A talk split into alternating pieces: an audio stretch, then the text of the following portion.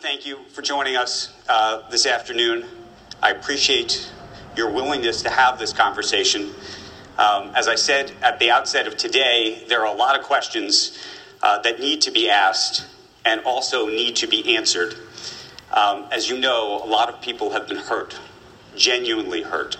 And my hope is that over uh, the time we have together, that we can have a candid conversation about what happened, how it happened. Uh, there are people who are angry, and they are seeking answers. Um, I just want everybody in the audience to know um, that I received thousands of letters and emails, even the past couple days, uh, from a lot of these people who feel like they're victims. And some of them uh, have questioned whether we should have this conversation, whether we should have this interview. Um, there are people who don't believe that this conversation should happen. And I just want to say that I think our job as journalists uh, is to have those conversations, is to ask those questions and seek those answers on behalf of the public. Uh, and that is especially true right now. Sam, here's where I want to start this conversation, if we could. Um, I think at this point there are two ways uh, to view what has happened at FTX. And I know we'll get into all of the details in a moment. But I'm just going to go very basic. Uh, there's a generous view, and the generous view is that you are a young man who made a series of terrible, terrible, very, very bad decisions. The less generous view is that you have committed a massive fraud, that this is a Ponzi scheme, a manipulation of the system. And I want to start there because I think that there are so many people who have that question, which is what is this? And what did happen? Yeah, look, thanks for having me. And um, and at the end of the day, I, I was CEO of FTX. And that means whatever happened, whatever it happened, I had a duty. I had a duty to all of our stakeholders, to our customers, uh, our creditors. I had a duty to our employees, to our investors, and, and to the regulators of the world uh, to do right by them, to make sure the right things happened at the company. And uh, clearly, I didn't do a good job of that. Um, clearly, I um, I made a lot of mistakes or, or things I would give anything to be able to do over again. Um, I didn't ever uh, try to commit fraud on anyone. I I was excited about the prospects of FTX a month ago. Um, I saw it as a thriving, growing business. I was shocked by what happened this month, and you know, reconstructing it. Uh, where are there things I wish I had done differently? Well, let's let's talk about some of the things you you, you would want to have done differently. Uh, but I don't want this to be an abstraction uh, for folks because it's a lot of big numbers um, and often doesn't feel human. Um, one of the, the letters I got, uh, I want to read to you, Sam, um, because it's from a gentleman who said that he lost his life savings. Um, and the subject line is Sam Bankman Fried stole $2 million from me. Says, Andrew, can you please ask SBF why he decided to steal my life savings? And the $10 billion more from customers to give to his hedge fund, Alameda. Can you ask him why his hedge fund was leveraging long all of these S coins? I'm going to keep it polite for the kids. Please ask him if he thinks, the, thinks what happened was fraud. These are the kinds of letters that I've been getting repeatedly over the past several days. What do you tell this, this man? Yeah. Um, I mean, I'm deeply sorry about what happened. Um, here's, you know, the long and short of what happened. And, and I'll start by saying, uh, just to, to make a distinction here, you look at the US platform, you look at the international platform. The US platform uh, is a US regulated platform with American users.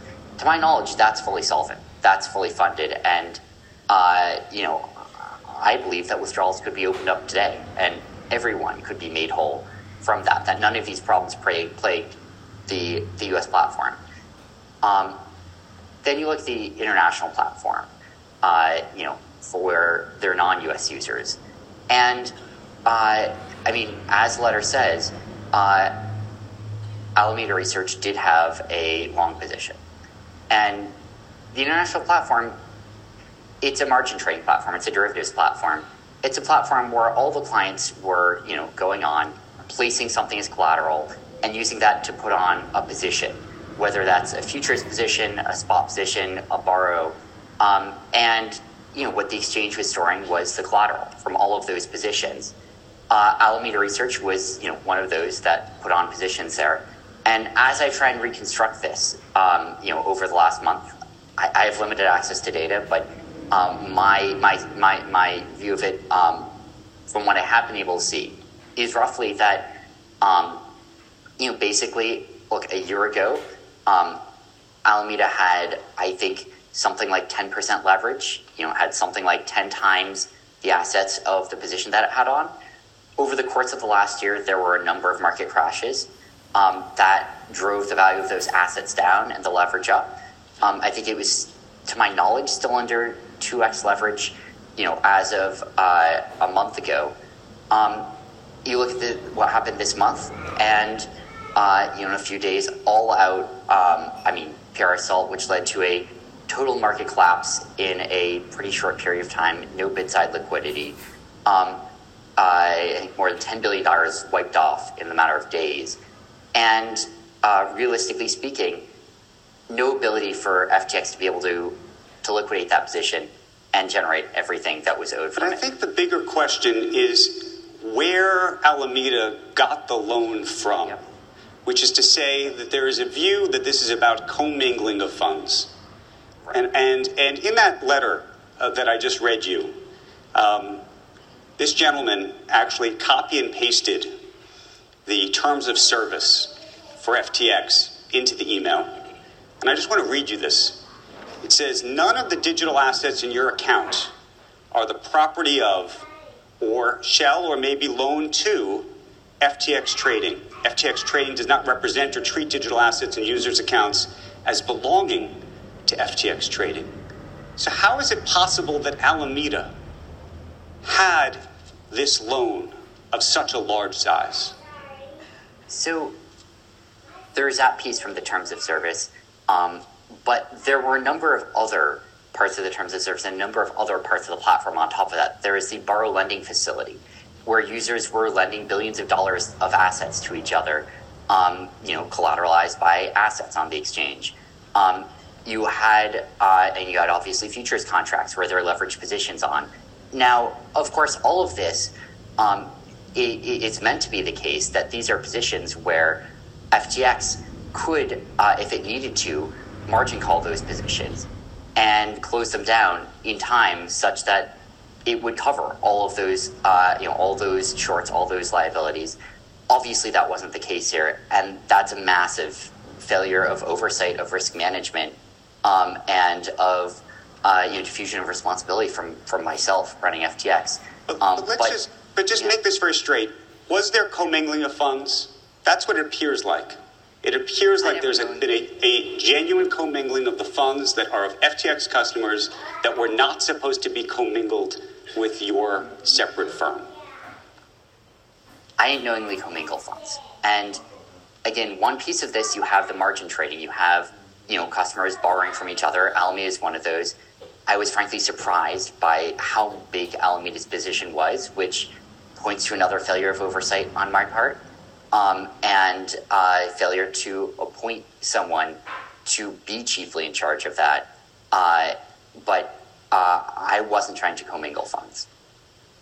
Let me ask you this. The Wall Street Journal reported that Caroline Ellison um, told Alameda staffers that Alameda used FTX client funds to cover loans that were being recalled because of the Luna triggered credit crunch. Caroline says that she, Sam, Gary were aware of this. How do you square that with what you originally said over Twitter that this was an $8 billion accounting mistake? So uh, I'll point to two things. And first of all, obviously, I don't know what anyone else is thinking here. You know, I can only talk about it from what I know, from what I knew. Um, and a lot of this is reconstructing it over the last month. I have limited access to data, but uh, but you know what it seems like happened is in the middle of the year, um, uh, a lot of you know most of the borrow lending desks in the space blew out or closed down, and um, it seems like Alameda had you know margin positions opened with them, and that it likely moved a bunch of that over to FTX uh, this year when they shut down. and that means you know I, I think it was over collateralized um, positions, um, but positions that involve substantial size and substantial U.S. dollar size on the borrow side. Uh, in terms of the uh, accounting mistake, um, again, looking through what happened, um, I think that there is a substantial discrepancy between what the financials were, what the audited financials were, the true financials, um, what the exchange understood. All of that was was was, was consistent um, versus what the dashboards that we had displayed um, for uh, for Alameda's account there, um, which substantially under displayed the size of that position, and so uh, that's one of the reasons that I was uh, surprised when we dug into everything at at how but, big that position had become. But but would you would agree that there is a much more closely connected um, version of FTX International and Alameda than previously understood. Fair to say? Uh, yeah, I mean, given the size of the position, I think it, it was, uh, if not in intention, it was in effect uh, tied together substantially more than I would have ever wanted it to be. So, you did an interview uh, earlier this summer with Bloomberg, and you were asked about the connection between Alameda and FTX, and you said uh, that obviously came from the, the, the same place because that's it started that way, um, yep. And the same original people. But most of the remaining nexuses, you said, have dropped off. Yep. I know the people from Alameda decently well, almost as if you don't know what's happening there. And there isn't like a large amount, you know, of ways remain that we are actively working together. Anything like that. Alameda is a wholly separate entity. They're different offices, like different principal offices. We don't have any shared personnel. We're also not the same company. We not all are under the same corporate umbrella or anything like that. And yet it seems like Alameda people were living in the same penthouse where you may very well be right now, all together. Um, I most of Alameda was not uh, was not there. Uh, I, I, don't live there now, but uh, or you know, not there now. I have not uh, lived there uh, for much of the time, but you know, I did live with with with uh, one or two members of Alameda for a little while. Um, and I'll also say that you know, as I was you know earlier this summer looking at the relationship, and this is a pretty big mistake and oversight of mine. I was viewing it primarily from the trading volume perspective because that's what drives our revenue. And so when I was looking at how intertwined are FTX and Alameda, you know, I was looking at, well, what fraction of trading volume, what fraction of liquidity on the platform does Alameda represent? That had fallen off from something like 45% in 2019 to something like 2% this year. But in terms of positions and balances, it was a much larger fraction. I hadn't been looking at that. That's a pretty big But Sam, I think the question is whether you were supposed to have access to these accounts to begin with. You know, if, if, if I worked at a bank and was a bank teller yep. and I decided to leave the bank at the end of the evening and take the cash that I ostensibly had access to, even if I intended to bring it back to the bank later, even with yep. more money to give them back, I still stole the money. I mean, look, I wasn't running Alameda. I, I didn't know exactly what was going on. I didn't know the size of their position. Um, uh, a lot of these are things I've learned over the last month that I learned as I was sort of frantically digging into this on you know November sixth, November seventh, November eighth, um, uh, and, and uh, obviously that that's a pretty big mistake on Mark. That's a pretty big oversight that I wasn't more aware. Um, I think I was you know scared of. Um, I was nervous uh, because of the conflict of interest about being too involved. Um, and uh, obviously, that shouldn't have meant that I didn't have real oversight, um, or that, and it really shouldn't have meant that I failed to appoint anyone to be in charge of that oversight, that relationship. Um, but I, I haven't been running Alameda. I, I haven't been, you know, thinking about its finances. I haven't been, you know, making uh, those decisions. Uh, uh, but you know, as CEO of FTX, it was still my duty to make sure that someone it. was doing diligence. I was I was a large owner of it. That is true, and uh, uh, and had a lot of exposure on that side. Um, But so why wouldn't you have been focused on it if, in fact, that's actually where the profits were? Well, I don't know that that's where. I mean, I think Alameda had made trading profits over the last few years, but FTX had made profits as well. Um, FTX had been a you know profitable, growing business, um, and I was that was more than a full time job. I didn't have the bandwidth to run two companies at once. I didn't have the you know attention for it. Um, and and again, I, w- I was nervous about a conflict of interest between those two, and so was pretty intentional about not being uh, very involved in what was happening at Alameda. When, when did the commingling of assets begin? So, uh, and again, you know, lots of traders had open margin positions on FTX where they would have borrows of, of assets where they would be short some asset against, uh, you know, against other assets as collateral. Um, that being said, I again looking through this now, um, I think that that position size for Alameda got substantially larger over the course of uh, 2022, and that it was, I think, substantially larger by October of 2022. Um, you know, probably by July of 2022 than it had been in April. But, but it sounds like it's fair to say that, that, there was always a connection between Alameda and FTX, and, and almost, I mean, not almost, but from the very, very beginning, and then it never really stopped. Well, I think it had been, in some ways, reducing. I mean, when you scroll back to 2019, Alameda and FTX were very connected in a number of ways. Um, you know, one of these was that Alameda was the primary liquidity provider on FTX. It was, you know, 40 something percent of volume. It was the backstop liquidity provider. Um, and you know, you scroll forward to 2022, it was down to two percent of volume. Uh, we had a lot of backstop liquidity providers, um, uh, but it still had a big margin position on, and I, I was failing to pay nearly enough attention uh, to positions and positional risk on the exchange, um, and to Alameda's in particular. Um, and I also, frankly, made a mistake that I feel pretty embarrassed to have made. Um, I mean, a lot of these are, but I substantially underestimated what the scale of market crash could look like and what the speed of it could look like but, and how correlated it would be. But just, that just suggests that you were just hoping, perhaps hoping against hope, that this would all work out and that nobody therefore would realize what this commingling was all about? So it's not how I viewed it. And in particular, again, most of the firms had margin positions. Most of the firms had burrows on FTX. The problem here, this one was, this was too big. It was. I, was surprised by the but size. It's not just too it big. It, it's but, it's assets that. Look, it sounds like there were assets that may have been allowable to be loaned, but then there were assets that weren't allowable to be loaned. No.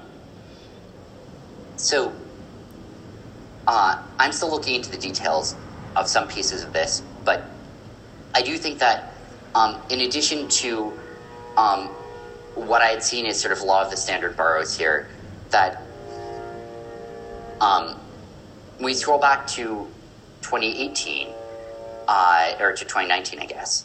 Um, FTX didn't have bank accounts. It didn't have any bank accounts globally. We were trying to get them. Um, it took us a while, took us a few years. Um, and, you know, there are customers who wanted to wire money to FTX. And so I think in the meantime, um, some of them were wiring money to Alameda Research to get credited on FTX. And uh, I think that was a substantial sum. Uh, and I think that the FTX's internal accounting did correctly, effectively try to debit Alameda for those funds but it didn't happen in the primary account. And so it didn't happen, it, you know, it created a discrepancy between the display of the account and what was really going on there. And, um, uh, and, and, I'm still looking into exactly how that, how that worked mechanically. Uh, but I, that, that did make that position size substantially larger than, than I thought. And, and I think then what you would have gotten from, uh, from most of the normal avenues. What do you make of the argument that Alameda was used to effectively wash money into FTX, that American investors, who, by the way, were not technically allowed to even invest on FTX, were doing so, and FTX was doing it knowingly because the, the know your customer rules were being flouted by using this separate vehicle? Uh, uh, how would that allow customers to flout the know your customer uh, rules? I, I, are you talking about people who are trading on FTX US, or are you talking about customers of FTX International? International. You just said that there was money being sent to Alameda, and that Alameda was then providing credits onto FTX. Right. But Right. those users still had to go through the Know Your Customer policy on FTX in order to do that. In order to use that ramp, customers still had to go through FTX's normal KYC onboarding. So, when do you think you knew there was a problem? So, um, uh, the time that I really knew there was a problem was November 6th. Um, November 6th was, uh, that was the date that the, uh, you know, tweet about FTT came out. And, uh, by, by late on November 6th, we were putting together all of the da- data, putting together all the information that uh, obviously I should have put together way earlier that obviously should have been part of the dashboards I was always looking at. And, um, I, you know, when we looked at that, um, there was a potential serious problem there. And I, you know, Alameda's position was big on FTX. It had just taken a huge hit. Um, it had taken hits over the course of the year, but that was a particularly, you know, large and, and one and very abrupt. Um, and we're seeing a run on the bank start, and that was leading to, um, uh, you know, four billion dollars a day of client withdrawals. Um, at that point, you know, we started calling prospective, you know, sources of financing because I was, I was nervous about what was going to happen there. Um, you know, if you rewind even a few days, um, I was I was a little bit nervous, but not on nearly the same scale. And I, I was thinking about uh, you know risks that were substantially less. Uh, you say, that- you say you were nervous, you were nervous the company was going to go under, you were nervous you were going to get caught. What, what were you nervous about? uh, on on like on November sixth or before then. Either. either. So I think before then, what I was nervous about was that basically, um, uh, and, and this started, I would say, November second or so, when there was, uh, you know, leaked Alameda balance sheet, um, you know, through CoinDesk, and um, and when I started uh, to to think uh, a bit more about this, um, you know, I was nervous that that would lead to uh, substantial losses for Alameda, um, and that uh, you know it would be a bit messy. I didn't think it was existential for FTX. I didn't think it was going to lead to a you know massive loss for FTX's customers. Um, I was thinking of this as um, more like Alameda is going to be really tight on funds, and uh, uh, and that you know maybe would end up having some small impact on FTX, but not not a significant one, not one that hurt customers at all. Um, uh, when you're talking about November sixth, late November sixth, then and, and especially as we bleed into November seventh and eighth, I start to become nervous that FTX is not going to be able to fill customer withdrawals, and you know by by late November sixth, I am very nervous about that, and I'm starting to think about like uh, emergency scenarios, and I'm starting to think about like things might uh, things might end quite badly here, and and and the core metric that I'm thinking of there is will we be able to make sure all customers are whole, and you know uh, on November fifth, I was feeling quite good about that. On uh, November seventh, I was feeling quite uneasy about that. I want to go back in time for a moment. Um, this summer, uh, you were described uh, oftentimes as the J.P. Morgan of crypto, referencing uh, the 1907 panic that he uh, helped prevent. Um, and you had uh, purchased BlockFi, were making investments in Voyager, and all sorts of other things. When you were doing that at that time, how much of that was an effort to prop up the value of things like FTT, which was the token of FTX, knowing that if a company like BlockFi, which owned a ton of it, um, that if it if it collapsed, FTT would collapse, and in large part, the quote unquote collateral that you had for Alameda would collapse. So uh, I don't think any of the borrow lending desks, to my knowledge, owned a lot of FTT. I think a lot of them, you know, may have been using it as collateral, or you know, taking it as collateral. I don't think they owned it though, um, or were going to sell it. And uh, I think that most of them ended up closing down uh, effectively all of their lines with Alameda, one way or another. And so at that point, I think that that was close to uh, a sunk cost, and um, and so I wasn't viewing it as having any any impact on FTT in particular. Um, uh, I did view it as important for the industry's health. I did view it as a thing where uh, I wanted to try to keep the industry stable. Um, but I don't think it had any, you know, really large FTT specific impact. And did it have it? You didn't think it had any impact? It would have had no impact on Al- Alameda or FTX if, for example, BlockFi were to have failed?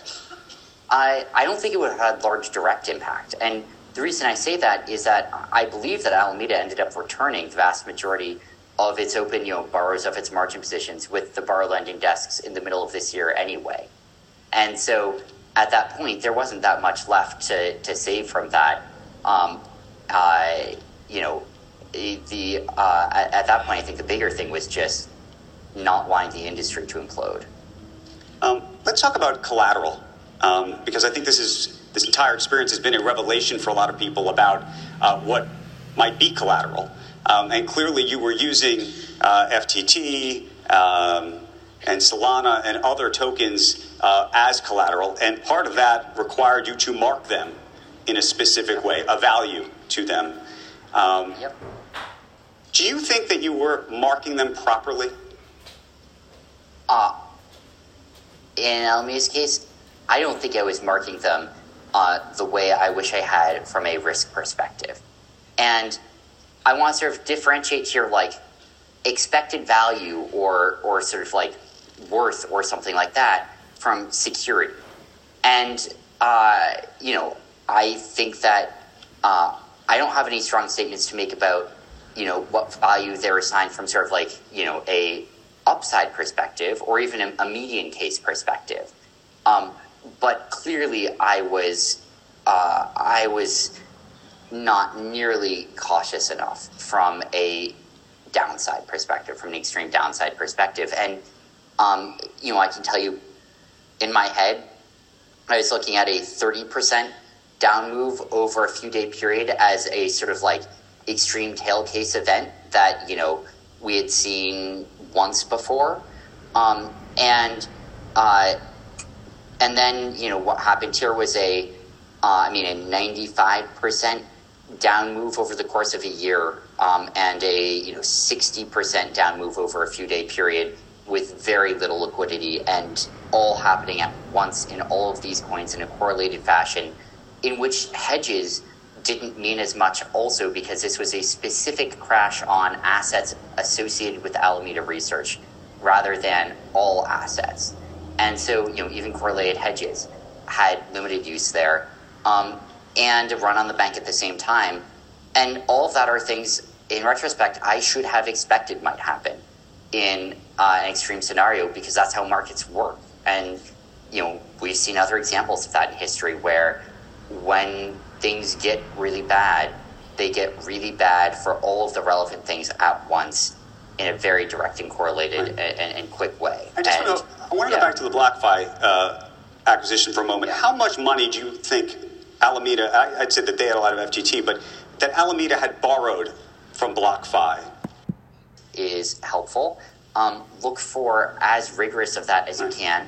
Look for regulatory reporting, right? You look at what the JFSA had in place in Japan.